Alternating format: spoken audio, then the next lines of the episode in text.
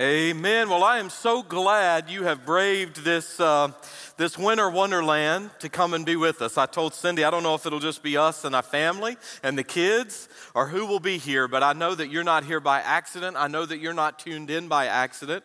And I believe that what I'm about to do is not by accident. I know I'm going to make some people nervous. I did give Bailey a little heads up. We're going to take that off the screen. You're not going to need your grace notes today. And I have rarely, rarely, rarely done this in my entire 25 years of full time ministry. But today I, I, just really felt compelled over the last half hour or so. The Spirit of God has just been all over me and changed my mind. And, and honestly, I'm such a planner and I like to write things and be way out ahead. And after writing the message this week, I was excited to bring it to you from Hebrews. I went back through it. Uh, we had a couple of things happen this morning. Number one, my iPad was down to 1% because I'd left it in the office and it was unplugged.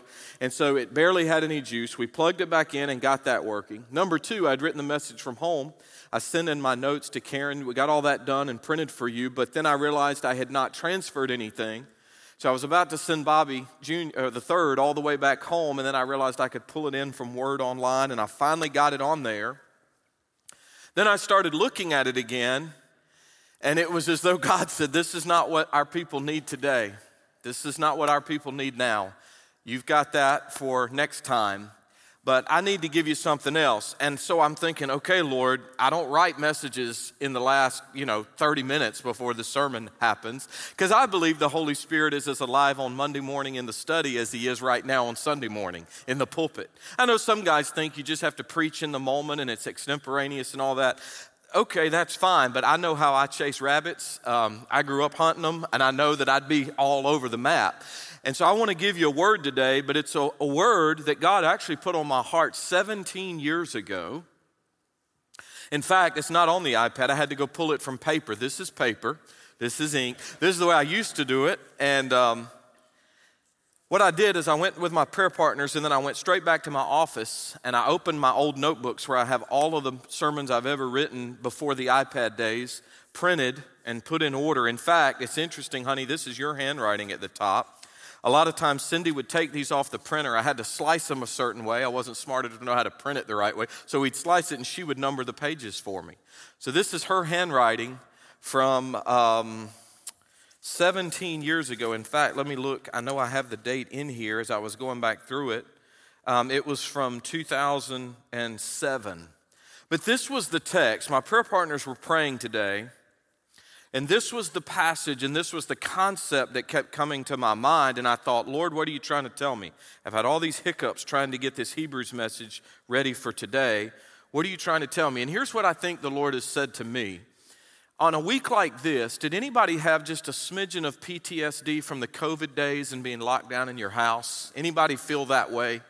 It, it, felt that way a little bit. Now, we're blessed with a few different four wheel drives, so we didn't stay in long. We powered through. But my neighborhood right now is like an ice rink. I mean, it is sketchy to get out where we are in Oak Ridge, but everything else, as Jeff said, is good. And I got to thinking, there may be some people here today, there may be some people watching, especially those of you that haven't made it out yet. You've been in for basically a week and you're feeling a little bit disconnected, and maybe even a little loneliness begins to set in, maybe you feel like, man, when is this stuff going to go away? And I, and I begin to think about a particular passage of Scripture. And so I want to talk to you for a moment, instead of talking about discipline, and we're going to come back to that. We're going to get back in Hebrews 12 next time. But I want to talk about this for a moment ultimate healing. Ultimate healing. I want to give you two stories. You're going to be very familiar with the stories and you're going to know exactly, you've read this, you've heard this, maybe you've heard messages on it, but I really want to think about what Jesus is doing in the gospel message here. What is Jesus doing to provide hope and healing that goes beyond the current circumstance? So, right now, we've been in this winter storm. The kids have been out of school. Some of you are praying, Oh Lord Jesus, please let the schools open soon. I love my children, but I understand why some animals eat their young. I'm over this. They've got to get back in school. I get it. I get it. But here's what I want to say Jesus always has a way and a plan if we're willing to receive it. So, here's what we're going to do take your Bibles and turn to Luke 5.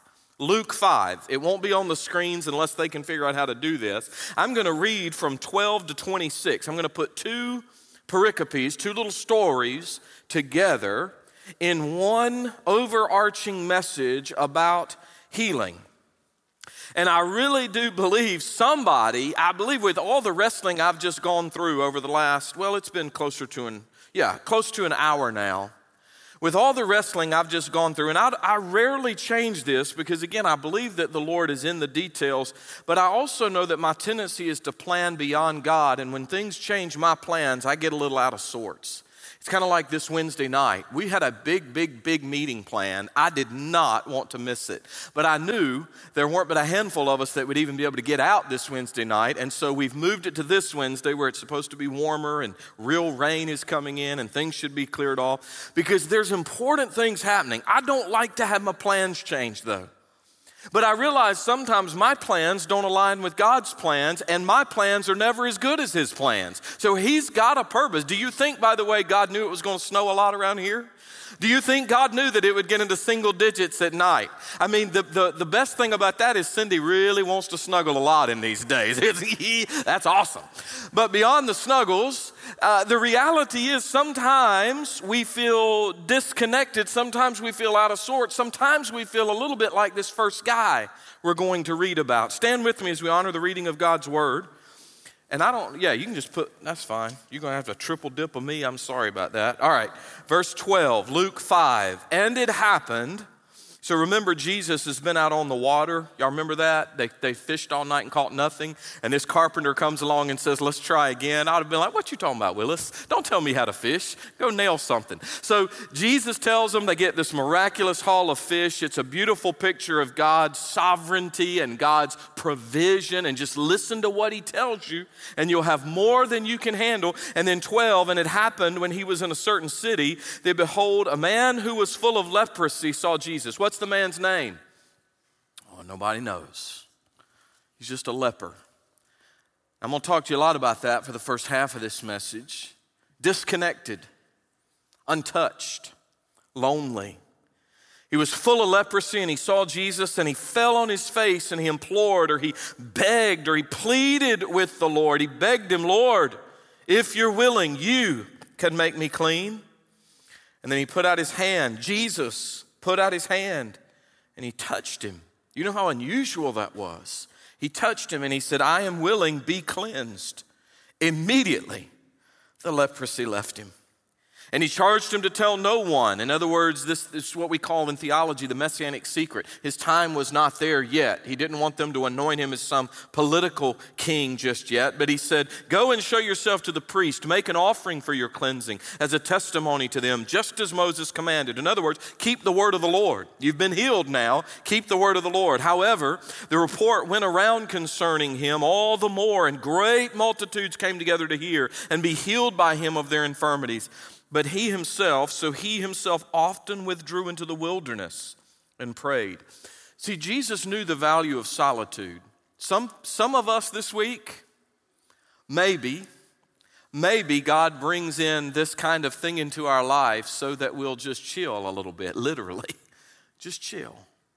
So Jesus used this opportunity to withdraw and pray. Now, you know this story very well. Now, watch how they're tucked right side by side. And now it happened on a certain day. He was teaching that there were Pharisees and teachers of the law sitting by who had come out of every town of Galilee, Judea, Jerusalem, and the power of the Lord was present to heal them.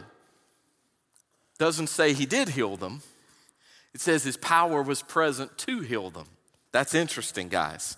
And then behold, men brought on a bed a man who was paralyzed. Y'all know this story? Everybody knows this story?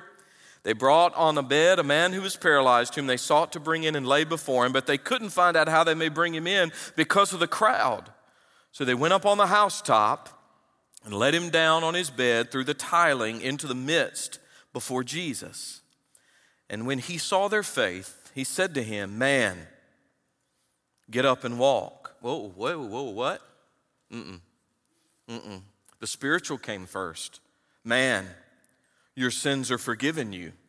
And the scribes and Pharisees began to reason, saying, Who is this who speaks blasphemies? Who can forgive sins but God alone? But when Jesus perceived their thoughts, because he knows theirs, he knows yours, he knows mine, Jesus answered and said to them, Why are you reasoning in your hearts? Which is easier to say, Your sins are forgiven you, or to say, Rise up and walk? But that you may know that the Son of Man has power on earth to forgive sins. He said to the man who was paralyzed, so this is a sign now of the miracle that's already taken place. A sign of the miracle, I say to you, arise, take up your bed, and go to your house. And the same word is used that was used of the leper. Immediately, he rose up before them took up what he'd been lying on and departed to his own house, glorifying God. And they were all amazed and they glorified God and were filled with fear, reverent awe, saying, We have seen strange things today. Yes, you have. Lord, thank you for your word. It always makes me a little nervous when uh, I don't feel totally prepared for something, but I sure hope that means I'll press into you right now. I sure hope that means that I'll trust in your spirit even more in this moment. I don't believe there are any mistakes, and I believe there is somebody who needs to hear this. Somebody is feeling disconnected. Somebody needs a touch from the Master's hand. So, would you touch? Would we receive? Would you be high and lifted up, glorified in this place and beyond for all who are here and all who are tuned in? In Jesus' name we pray. Amen. Be seated, please. So, let's start with this. We're going to talk about ultimate healing. And I conclude that for ultimate healing, we need a touch from Jesus. I believe sometimes when we're disconnected, what we really need is a touch. Let's look at this first story. It's about leprosy. We find that in the Bible, leprosy refers to various kinds of inflammatory skin diseases, not always to what we call today as Hansen's disease. Hansen's disease is today what we would really call leprosy. But leprosy was in many ways the AIDS of the ancient world. And let me put that into even better context. The early 80s early to mid 80s AIDS of the ancient world. Today we know much more. Today there's far less fear surrounding that. However, it was even worse. Life was difficult. There was chronic, debilitating physical pain and no high powered painkillers like we have now. Leprosy could have crippling effects on the body. Scales and nodules would form on the skin. Folds of skin may develop. Skin sores would ooze secretion. And if the disease continued, extreme disfigurement often followed, even with the possibility of extremities falling off the body. A person in an advanced stage of leprosy was not an easy person to look at. I want to share something with you. I'd done this research, as I said, many years ago, but I have since done even more study and found confirmation of such things. Dr. Paul Brand of Carville, Louisiana, was one of the world's foremost experts on leprosy. He described how, quote, leprosy patients lose fingers and toes not just because the disease can cause decay, but precisely because they lack pain sensations. How many of you love pain? I hope not. Some of you could be weird enough maybe to love pain. I better be careful. Most of us go, no, I don't love pain. If I was outside working a lot and my fingers got too cold and they turned red and they were burning, I don't like that. But isn't it good? Isn't it good that your fingers turn cold and burn? Lest what happens? Frostbite and then they turn black. I was hunting with a guy years ago in Pike County, Illinois. This old boy didn't have the right socks nor the right boots. We set out the first day on an 11 hour hunt, negative four degrees. He nearly lost all of his toes.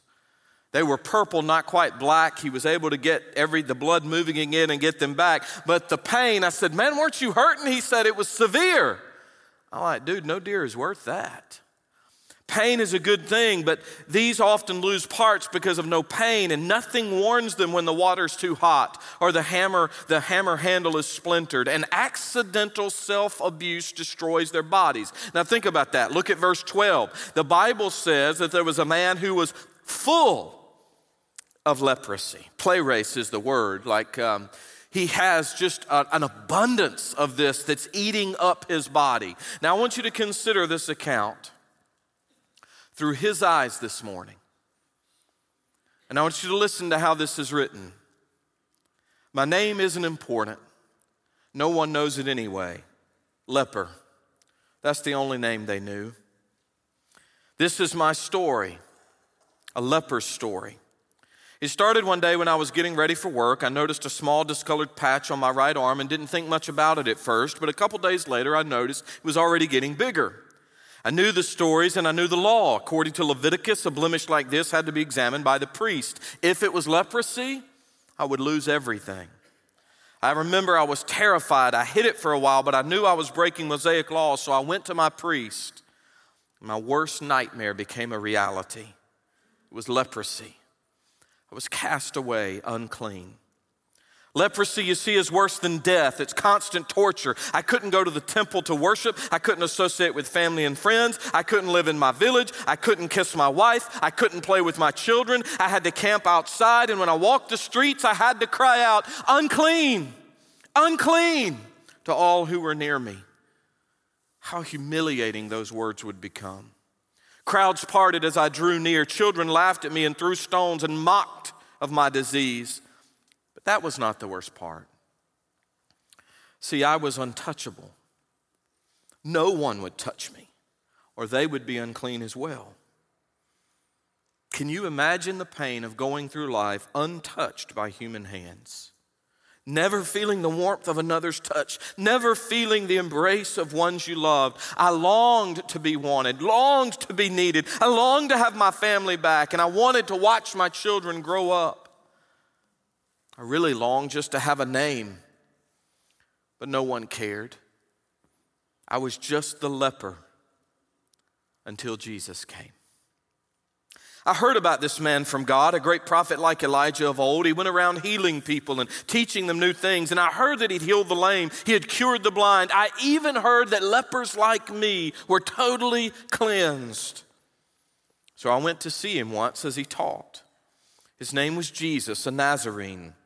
He was teaching more profoundly and powerfully than you can even imagine. And when I first saw him, I knew he had the answer to my problems, but I just couldn't get to him. I stepped down among the crowd, but he was gone. And then came the day. Heard the noise of the crowd in the streets ahead of me, and someone cried out the name Jesus. He was coming. He was coming my way. I ran in the direction of the Lord, unclean. I cried as I ran, unclean. And I'm not even sure how it happened, but the next thing I know, there I was, and He was standing right in front of me. I did the only thing I knew how to do. I fell on my face in front of him, ashamed to even speak to him. I was dirty, disfigured, a grotesque parody of a man, and I could hardly find the voice to speak, but I cried out, Lord, if you're willing, you can make me clean. I closed my eyes and I guess I expected him to treat me like everybody else and walk away disgusted. I could hear the jeers of the crowd and the disgust of the people standing near. I even listened for his footsteps to keep passing me by, but I will never forget what he did. He touched me. I couldn't believe it at first, but he touched me. It had been so many years since anyone had touched me, but Jesus touched me. I can still remember the warmth of his hand and the gentle embrace of his fingers on my arm. And I looked up from the ground, and my eyes met his. And I knew it. In that moment, I knew it. He touched me, and he loved me. And then he spoke I am willing be cleansed. At first, I really didn't notice anything, but then I looked at my hands. The sores gone. All gone, instantly gone. Slowly, I peeled the clothes away from my arms, and instead of tattered flesh, I saw that my arms had been as they were before the leprosy. Jesus had healed me, He had cleansed every spot from me, and I fell on my face again to thank Him and praise Him. But He pulled me up to my feet, and the silent crowd looked, and He said, Just don't tell anyone, not yet. Go to the priest, make your offering. But I confess, I did not do what Jesus told me to do. I'm ashamed of my disobedience, but I couldn't help it. I walked through the streets, and no Nobody shied away from me in horror. Nobody rushed to move away. You know, they knew instead of yelling unclean, unclean, they knew because now I was yelling clean, I'm clean, I'm clean. A new man because Jesus touched me. I saw the children who mocked me, clean, I shouted at them. I saw the merchants who shunned me, clean, I shouted at them. I saw the people who feared me, clean, I shouted again. Jesus made me clean because no one ever loved me like he did. No one else would touch me, but he did. No one else could cleanse me, but he could. And you may not be facing the horrible disease of leprosy today, but you may feel untouchable. You may feel lonely. You may feel disconnected even a week inside, and you may feel like nobody even cares. I'm here to tell you the Lord Jesus loves you and He'll touch you, He cares for you. The world wants to shun the people of God anyway. The world may not hear us say unclean, but they often think we're crazy. They often think we're believing in some genie in the sky by and by. But you and I that have been touched by Jesus, you know better. I know better. My Lord is more real than this stand. My Lord is more real than this stage. My Lord is more real than my stuff. Jesus has touched me and I haven't gotten over it. And if He's touched you, you know what I'm talking about. It's amazing to think, but in a couple of short months, I'll be celebrating my 39th birthday. Don't laugh. My 39th birthday, March the 30th, 1985, he touched me and made me whole. My spiritual birthday, and I just haven't gotten over it. Do you have a spiritual birthday? You may feel lonely and disconnected, but friends, Jesus can touch you. He wants to touch you. He wants you to be cleansed, forgiven, and whole. But don't dare miss this. The old boy got in front of Jesus and he asked for healing. Did you see that in the second story? Hmm. For ultimate healing, we need a touch from Jesus, but also for ultimate healing, we need forgiveness of our sins. It's so interesting to me that we see this picture of Jesus withdrawing and praying in verse 16. That's another message for another day. But I want you to see as the story shifts, now we have the most religious people of their day gathered the Pharisees, the teachers of the law, those that knew the Word of God. They had come from near and far Galilee, Judea, Jerusalem. The power was present to heal them. How many were being healed? Well, the text is silent, but let me say it appeared to me 0.0 were actually healed. The power was there for their healing. All that they needed was available for their healing, but it doesn't say anyone was actually healed. And it's interesting that the word power there is dunamis. Etymologically, we can trace that, and eventually we come to the word dynamite. It, it even looks like dynamite if you take the Greek and make it English. But the dynamite, explosive power of God Almighty was in their presence, and yet nobody's really getting healed that we know of just yet, at least among that group of the Pharisees and teachers.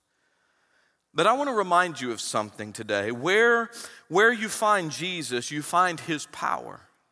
His power to change your life. He was teaching, but it doesn't say he was healing yet. Now, maybe there wasn't anybody sick in the house yet. Maybe the sick didn't believe he could really heal them yet. Most likely, the sick may have not asked to be healed. I don't know why. But I know when Jesus is the house, I know when Jesus is in the house, power is in the house. That's the beautiful thing. So you're at home today. Some of you are alone today. Some of you have been snowed in and alone now for a week or more. And yet, if Jesus is in your house, power is in your house. You can lose your electricity, but you can't lose your power. You see, there are two different things here. And Jesus is in this house.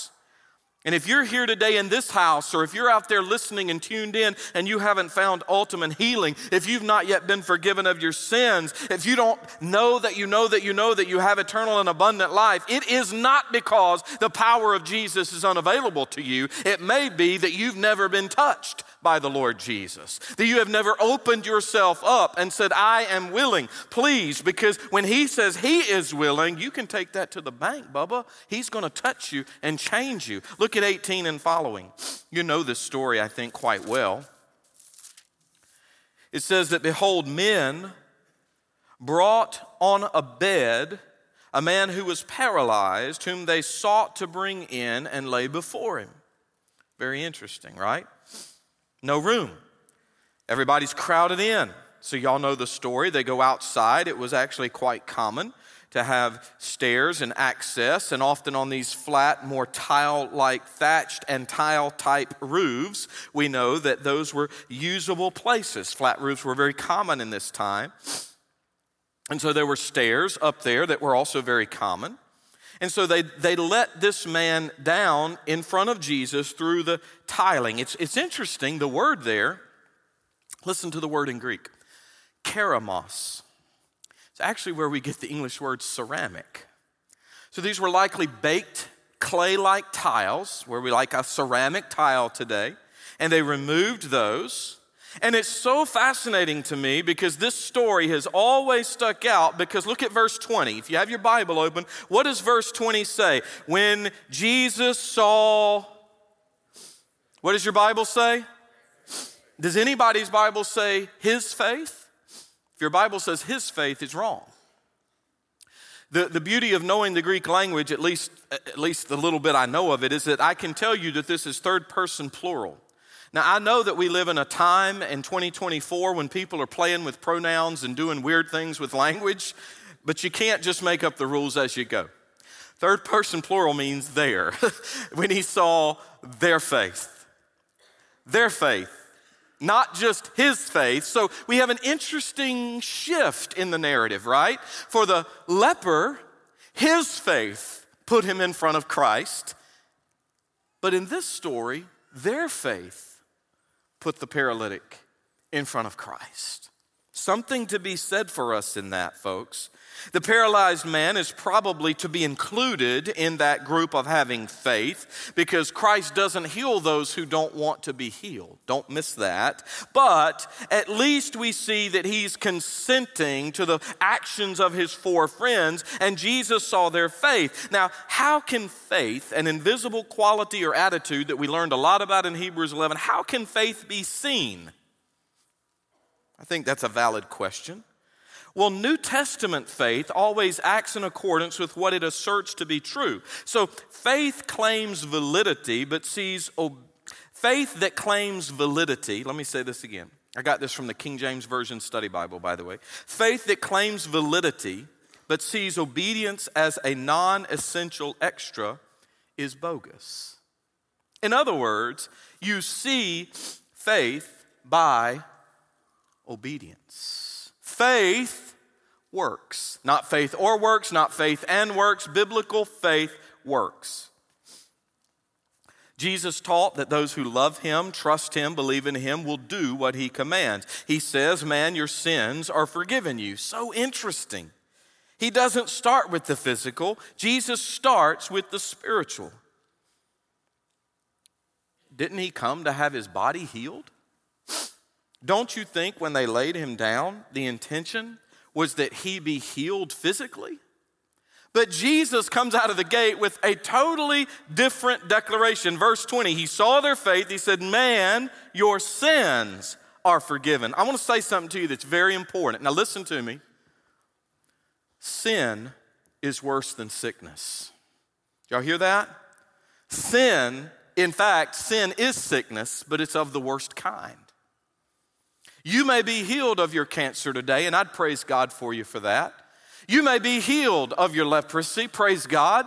But to be healed of your sin is a greater thing indeed. He could have healed him of his palsy, of his paralysis, only to spend eternity in hell. Do people that are cold need jackets? You better believe it, bub. Do people that are hungry need food? Absolutely. And we're doing what we can as a church to meet those kinds of needs. But people's ultimate need is not a jacket and it is not a can of soup. Their ultimate need is Jesus. And as we give them food and we give them warmth, we give them Jesus because that's what we do. That's who we are. You know, we spend most of our life involved in the physical realm. We spend most of our life concerned about enjoying things, reducing stress, making it easier. But millions upon millions, even dare I say billions of people will die with bodies all fixed up, big bank accounts, and memories of a wonderful life, or so they thought. But they'll spend eternity separated from God in hell why? Because their sins were not forgiven. Could it be that we, their friends, have never taken the time to take them to Jesus? See, I really think that's the question. Could it be that we've been so busy in our own lives and in our own worlds that we've never thought, I can take a corner of that mat? I can hold on to that for old Jim over there. I love him. I want to see him healed. I want to see his sin sickness dealt with, cleansed, forgiven. How many of our friends and family members are paralyzed in the bondage of sin, paralyzed by sickness or selfishness, paralyzed by spiritual helplessness? Jesus rescued me and he rescued many of you from the pit of death and destruction. Jesus rescued me and he rescued many of you from the results of sin and death. And Jesus can and will rescue family and friends and others, but we must take them to the only one who can give them healing. Think about the rest of the story. Think about what happens. The scribes, the Pharisees, the religious elitists stick up their holier than thou noses. They say, Who's blaspheming? Who can forgive sins but God? And they're right about that. Only God can forgive sins, but they had God in the house, God in the flesh, God standing right in front of them. But they were so blinded in their spiritual arrogance that they could not see Him. And so they have the Lord before them. Who can do this? And Jesus said, Well, now look, which is easier to say? Well, I would argue it is easier to say, your sins are forgiven you. It's easier to say. I mean, I could say that to you. Thank the Lord, I'm not your father. I'm not your earthly priest. You don't have to come confess to me. Some of y'all at times think you need to. It's all right. You don't. You can tell it to God through Jesus. But you know, I could do the little thing and I could give you some beads and we could talk about how many Hail Marys you're going to do, but I can't offer you one ounce of forgiveness, bub, because I need it too from Jesus alone, my high priest. And so the thing is, you don't have to go to anybody else. But these cats, they couldn't figure that out. And so they're trying to reason it all out. And I think it's easier to say your sins are forgiven. But Jesus says in 24, I want you to know that the Son of Man has power on earth to forgive sins. So I'm going to do something on the outside to prove what I've already done on the inside. Do y'all realize that's what baptism is about? Do you realize that baptism isn't saving you one ounce? The water doesn't cleanse one part of your sin, but you are showing on the outside what Jesus has already done on the inside.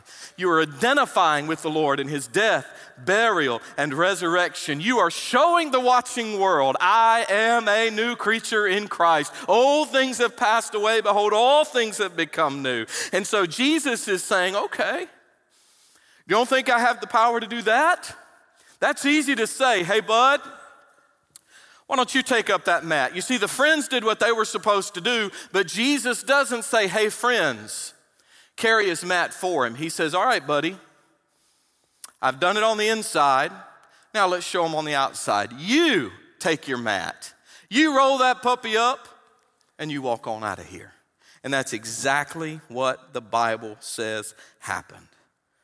What healing is to the body, forgiveness is to the soul. And that's what we see. The mat that had been carrying the man is now being carried by the man. Think about that. It's a lot we can learn from these miracles this morning. You can make a difference in somebody else's life. Have you checked on folks this week to make sure they're okay? Making sure your neighbors are all right, making sure people have what they need. You can make a difference in somebody's life. This paralyzed man needed help to come to Jesus. His four friends could have said, Hey, bud, if there's anything we can ever do for you, just let us know. They could have gone to the meeting without him. They might have even squeezed in and gotten a seat inside without having to mess up that fellow's roof. But you can make a difference in somebody's life. When you care for them, you pray for them. Sometimes you need to bring them with you. You get a pass on a day like today, but maybe next week you can bring them to church with you. You can look for opportunities God gives you to minister to them. Don't let obstacles keep you away from the power and presence of Jesus. The crowd was an obstacle to be overcome. And you say, well, why don't some people come to church? Well, they don't like the crowd. They don't like to wait in that parking lot for an extra three minutes. But they'll go to Thompson Boling. You can call it Food City if you want, but that's weird. They'll go to Thompson Boling and they'll walk for miles and they'll freeze their backsides off over at Neyland or they'll do whatever it takes. Listen, I know I'm one of those crazies too. But if it's too cold in church, well, I ain't going back to that place. I literally froze to death. Bless God.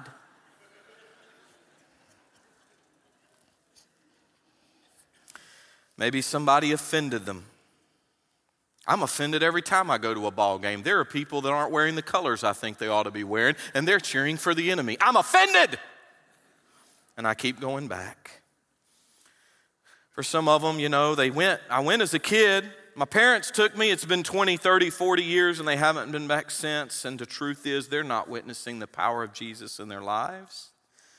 What obstacle is in your life preventing you from experiencing the power of Christ? Could it be a habit, a secret sin, a person in church you don't like, your love for the world or things of the world? Do you feel like you're an outsider? I understand that. I understand sometimes being an outsider. I get it. But listen, we love you. And we want to bring you to the one who can give you ultimate healing from the inside out. And if you don't think anybody else loves you, go back to the first story. Jesus is the one who can touch you. For ultimate healing, we need a touch from Jesus. For ultimate healing, we need forgiveness of our sins. Now, I don't know if I've told this story. I've told it several times in my ministry, so if I've told you already, just sit and smile and act like you've never heard it before. I can't remember. I change the names every so often. Today I'll use the name Joey. It has nothing to do with anybody we know, but I want to use this story to end and give you some insight to take with you. Maybe something you can share. It's sort of dad jokish, jokish but it's good. Heard about a young man named Joey who loved shooting rocks with his slingshot. That was me as a kid slingshot, BB gun, bow, whatever I could get my hands on that would fire something, a projectile. And then we'd have BB gun wars. I don't recommend this today, children, but BB gun wars with our buddies, you know, literally trying to shoot each other's eyes out. Never wore helmets when we rode bikes. We were rebels. Rode in the front seat standing up, and the only seatbelt I had was my mama's little bony arm that would come across me. Crazy back then. But this little fella loved to shoot things with a slingshot, and the young fella had a ball trying to hit old buckets and tree stumps, and he'd bring these little rocks and little steel balls, and never really caused a lot of trouble until one day in Grandma's backyard he spied her pet duck. Now, you need to understand that Grandma loved that duck, and before he even stopped to think about it, Joey grabbed a rock, put it in his slingshot, pulled it back, and let her fly. The stone hit its mark. The duck was dead. Not so good. The boy panicked. He hid the bird in the woodpile only to look up and see his little sister Sally watching the whole thing. After lunch that day, Grandma told Sally to help with the dishes, and Sally said, Well, Joey told me he wanted to help with the dishes today, didn't you, Joey? And Joey said, I didn't say anything. And Sally spoke up and said, Remember the duck. yes, Grandma, I'd like to help with the dishes today. And so he did. And for the next several weeks, he was at the sink often, sometimes for duty, but most often because Sally was in the corner going, Remember the duck. Joey finally became tired of his chores and he decided that any punishment would be better than washing more dishes. So he went to his grandma and he confessed to killing her pet duck. I know, Joey, grandma said. I've known since the moment you did it. I was standing at the window and I watched the whole thing happen. Because I love you, I already forgave you. I just wondered how long you'd let Sally make a slave out of you. See, Joey had been forgiven, but he thought he was guilty. Why? He listened to the voice of his accuser. Hello? Some of you guys have prayed the sinner's prayer a thousand times, and you're still wondering today.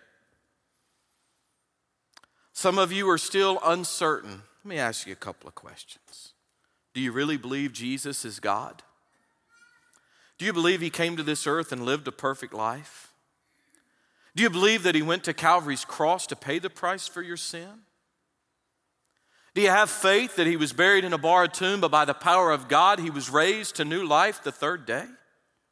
Do you believe that Jesus ascended to the right hand of the Father where he sits now, ready to receive his own? You say, Well, yes, Pastor, I have believed that. Of course I believe that, but uh, uh, uh, don't you put a but where God put a period. For God so loved the world that he gave. Who did he give? His only begotten Son. That whosoever believes in him, no qualifiers there, folks, just you believe in him, will not perish, but have what? You might have said eternal, you might have said everlasting. How long does that last? Forever and ever. Now, you can either take God at His word or you can listen to the voice of your accuser. But I submit to you, if you've trusted Jesus, you have been touched. I submit to you that you have been changed. I submit to you that you have found ultimate healing. And now I encourage you to go forth and bring others to the Lord who can touch them and change them for His glory and their good and the growth of the kingdom. And that's God's word today. Let's stand together. I don't know who needed it, but I reckon I needed it. So there you go You can even preach from paper. I'll tell you right now somebody in here today knows somebody that's disconnected and lonely and feeling untouchable. Now, you might be that person, but you are not too far from God. You are here because He wanted you here today. You are watching because He wanted you watching. You are listening because He tuned you in you come. Pastors and counselors are ready to receive you. If you're online, you can reach out to us. Just let us know you need a pastor to love on you and reach out. If you're a lady and you would prefer a lady to contact you, we'll be glad to do that. If you're here today and you know somebody that needs to come to Jesus, would you be one person today that would commit to come to this holy altar on this holy day and say, I'll help carry the mat? God, help me, show me, strengthen me, give me courage, but I'll be one to help carry the mat, even if you don't know what that looks like. I don't know who needed this today. Maybe it was just me. But I need to be reminded that I have been touched. I have been changed. He is still changing me. The first song I ever sang in church, He's still working on me to make me what I ought to be. Took him just a week to make the moon and the stars, the sun and the earth, Jupiter and Mars. How loving and patient he must be. He's still working on me. Thank you so much for watching us today. God is doing absolutely amazing things in and through our Grace Baptist Church family. If you'd like to share anything the Lord is doing in your life, feel free to reach out to us through our website or our app. And if you're ever in the Knoxville area, come by and worship with us and our family of faith here at Grace Baptist Church.